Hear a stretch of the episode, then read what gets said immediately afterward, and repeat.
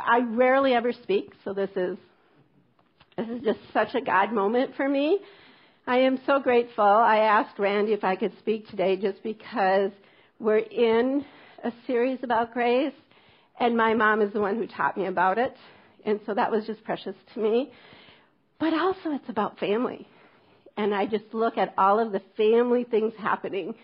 And just, I want to invite you into that.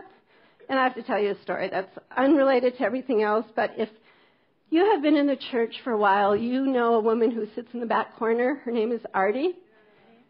So she comes up to me this morning. I'm going to cry. She comes up to me this morning and she goes, Jacqueline, I just want you to know that I'm praying. I can't stay because I'm going to go be with my family, but I drove up here to pray for you because I want you to know you're covered in prayer. And I thought, oh my gosh, that is so what the body of Christ is about is lending one little step of who we are to another person. So, touched my heart. I'm so grateful for all of you who are praying for me. And I'm going to just tell you a really short story. Um, when I asked Randy to speak, I wanted to be able to not only share the lessons of my mom, but I feel so honored and privileged for the amount of time that I have got to sit with so many of you. So, so many of you, I have been able to sit and listen to your story. I have been able to sit in prayer and in healing and listening to dreams and calls on your life and to be able to speak the heart of God, I've been able to hear prophetic words. And sometimes I think, wow, that is such an honor, particularly because you don't know me. This is not a conversation that we have where I share myself and you share yours. This is, I get to sit with you and hear your story. So I would like every once in a while to be able to do that for you. I'd like to share part of my story and hopefully give you more understanding about who I am. So, on that, I'm going to tell you about my mom because this is where the lessons came from. So, my mom um, was got pregnant at 16, married my dad.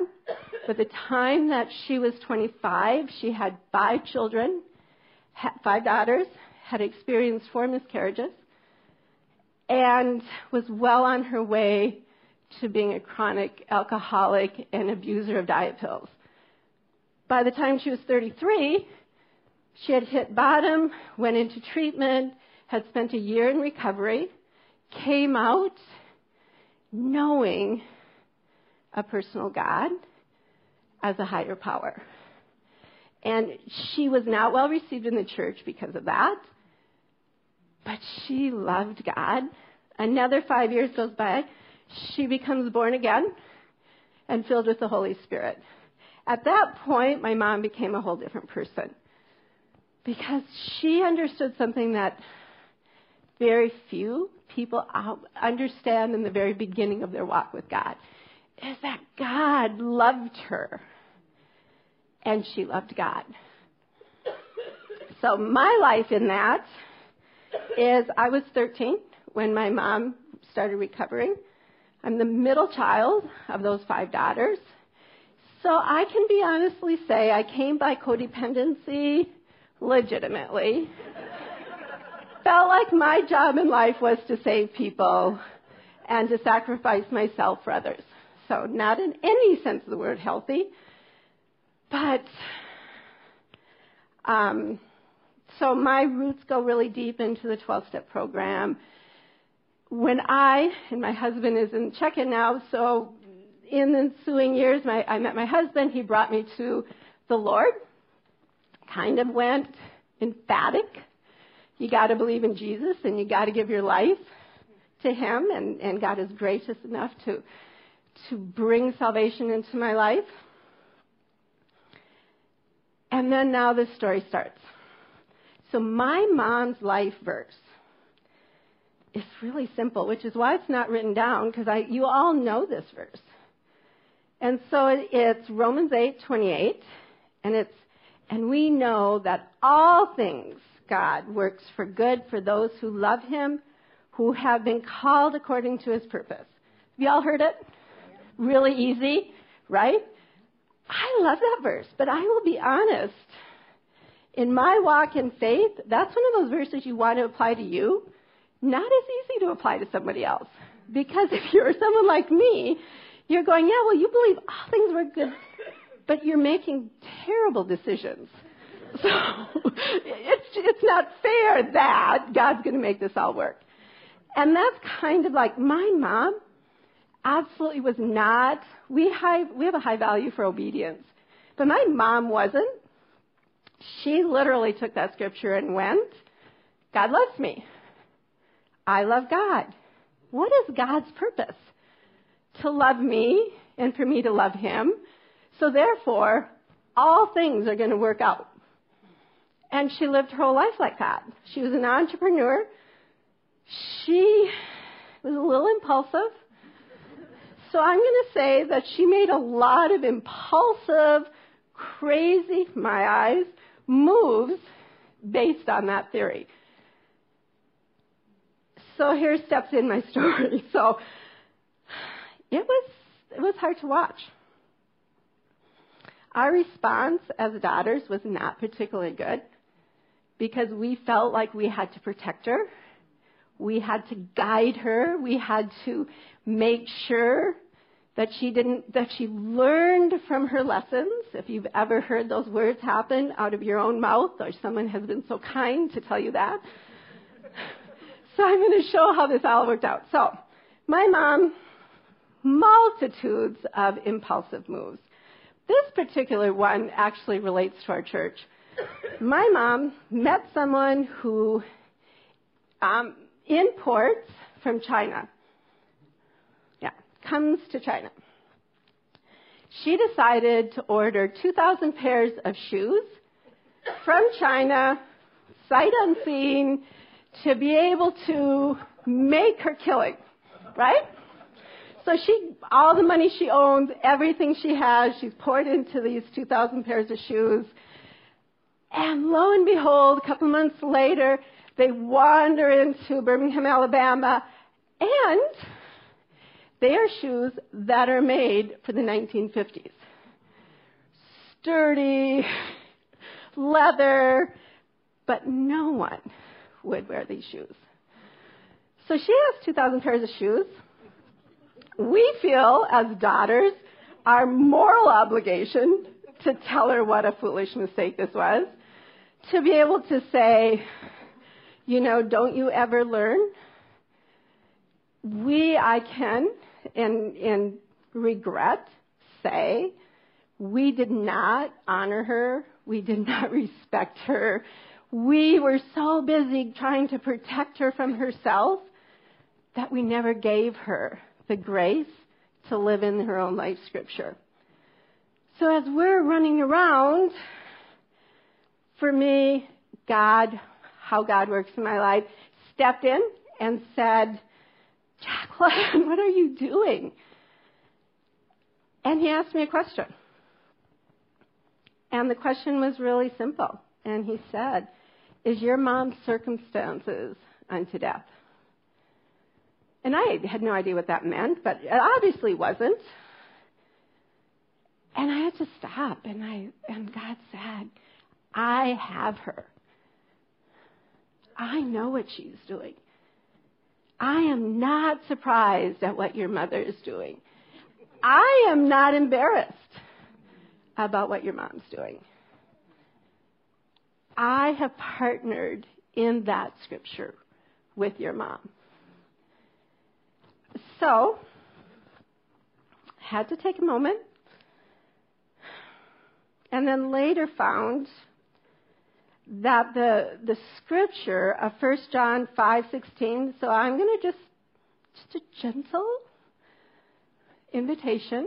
If you have any level of wanting to protect, rescue, little touch of codependency, any of those things, this is the scripture for you. So it's 1 John 5:16, just the beginning. It says, if you see any brother or sister commit a sin that does not lead to death, you should pray. This is the most important part. And God will give them life. You cannot change someone else's circumstances. But in the power of prayer, you can release God's life. So that changed my life. I mean, that literally, that moment took me from a place where I want to save and rescue and prevent you from experiencing pain to being able to sit with all of you. And my prayer and hope is what you feel is that I'm for you, that there is grace for you, that there is opportunity for God to move in your life. So that is my life breath to be able to say, I want to be a grace filled woman.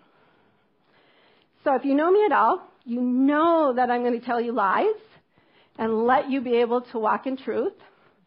So I'm going to give you the lies. I'm going to lead you through one of them. The rest of them you can do at your leisure. So the one of the lies that I found that I lived, which gave me the justification to be able to treat my mom with dishonor. And the first was my truth and my experiences are more valuable than someone else's right to fail. When I realized that my mom is a powerful daughter of the Father, then my, my life experiences and my truth are not quite as significant as that. The second is my need to save others and rescue them. This is a lie, remember, is more important than what God is doing. And then the third for me was my relationship with someone gives me the right to push my beliefs, my opinion, even the prophetic words that I have for someone without ever asking. So the clue of honoring or dishonoring truly sits in do they want to know what you think? Are they asking you? My mom never once said, Jacqueline, I tried now I have 2,000 pairs of shoes. What do you think I should do? She never felt safe enough or loved enough to want to make that phone call to me. I am happy to say my mom has been gone about 10 years that that we got to reconcile all of that and I got to love her well and, and because she didn't change, we changed. She still made all the same decisions, but at least we got to partner with her and we got to encourage her and we got to be part of the goodness of God in her life. So just, I'm going to, I'm, this is just important to me because if you were sitting in my ministry room, you would have to do this. I'm going to give you a little touch of what it's like to spend some time with me. And I'm going to do the last lie. So you all have to, re, this is a repeat after me. Famous words. And then we're going to seek the truth. And I always say, let the words be your own. So if you have to change them, if you have to use your own language, if you have to embellish, please embellish. And then the truth is yours personally. I'm going to give you my truth. But if you have a different truth, please say that. So you all ready? This is repeat. Okay. My relationship with someone, gives, oh, wait a minute, wait a minute, wait a minute. I repent and renounce of the lie. My relationship with someone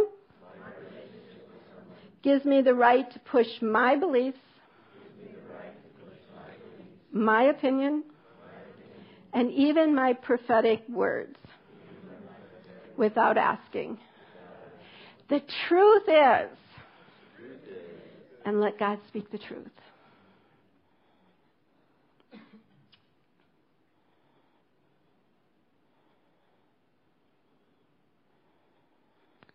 my truth is that God has given me an invitation to love well. And I, I want to love well by asking permission to speak into somebody's life and be part of the celebration of their life. Okay?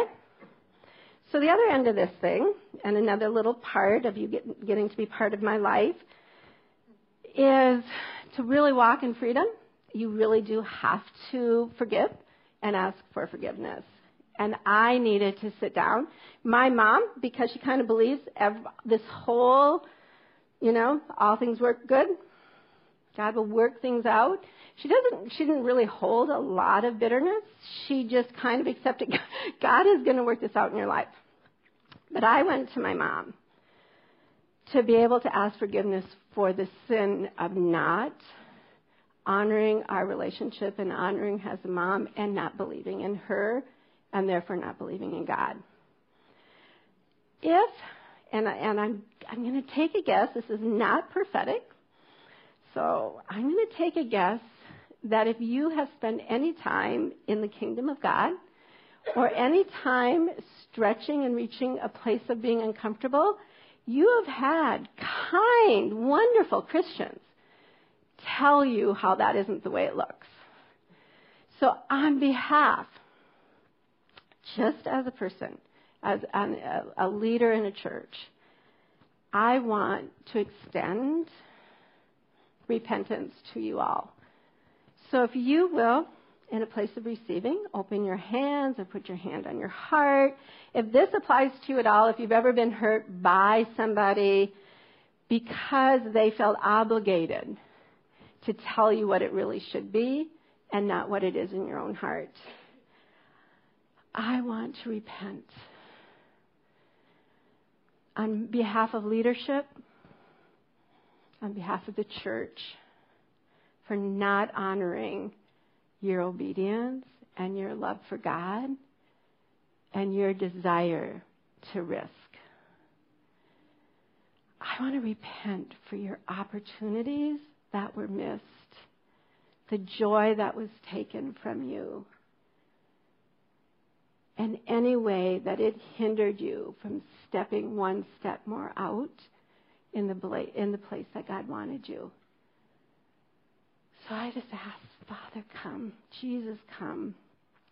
And in places that each one of us need the presence of forgiveness, God, we ask that you would just rain forgiveness into our hearts and set us free.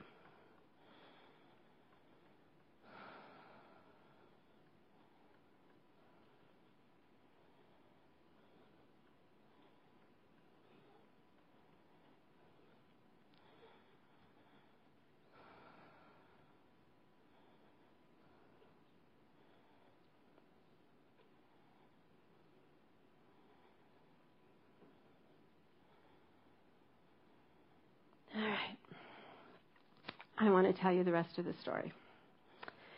So, if you remember, my mom had 2,000 pairs of shoes, give or take. She sold a few of them, gave a ton of them away. She was down to about 1,500 pairs of shoes.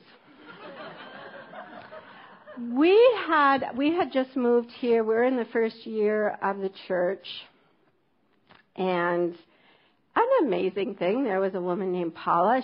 She had a relationship with um, uh, American Indian Reservation in the Dakotas, and they were getting ready to send a semi truck of clothes and shoes and various products, things for for the, that reservation. And so I called my mom and said, "Hey, they'll take your shoes." So she took, brought a truck, put them all on the semi. They went to north into the north of South Dakota and um, all the shoes were used. Now, the other significant lesson I learned from my mom on grace is that she didn't care how God worked it out. And I realized I cared. She trusted that God will work everything out for the good. So for her, it didn't matter if she had dreams of financial success, and that's not what God did.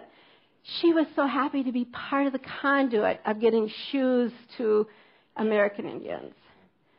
And I thought if I could live that lightly in be participating where the outcome truly is God's and not my own. And so we got to partner with this, this story of grace um, in the first year that we got here. I love that as I look back at my mom's life, it truly was God worked all things out for good. What my mom did in the process of living her life out in that life scripture is she taught me about grace. So this is truly a lesson about grace. I realize that grace really is the manifested action of love. When you can love someone unselfishly, it means that you can extend grace in areas that you don't want to. That you can ask God to come into places and cover it with grace because He loves you. And that, so I am hoping, like my prayer in my life as you sit with me, is that you will feel that from me, that you will actually feel the presence of grace as you walk out your journey with me. And I just want you to know that I didn't learn that lesson easy. And I am so grateful to have learned it through my mom. So I can say that I am so proud of having a mom who loves so easy and so simple.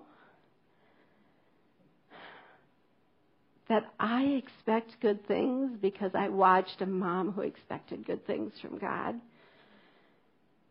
And that she lived a lifestyle of extending grace whether someone deserved it or not because it was who she was and it didn't depend on who they were.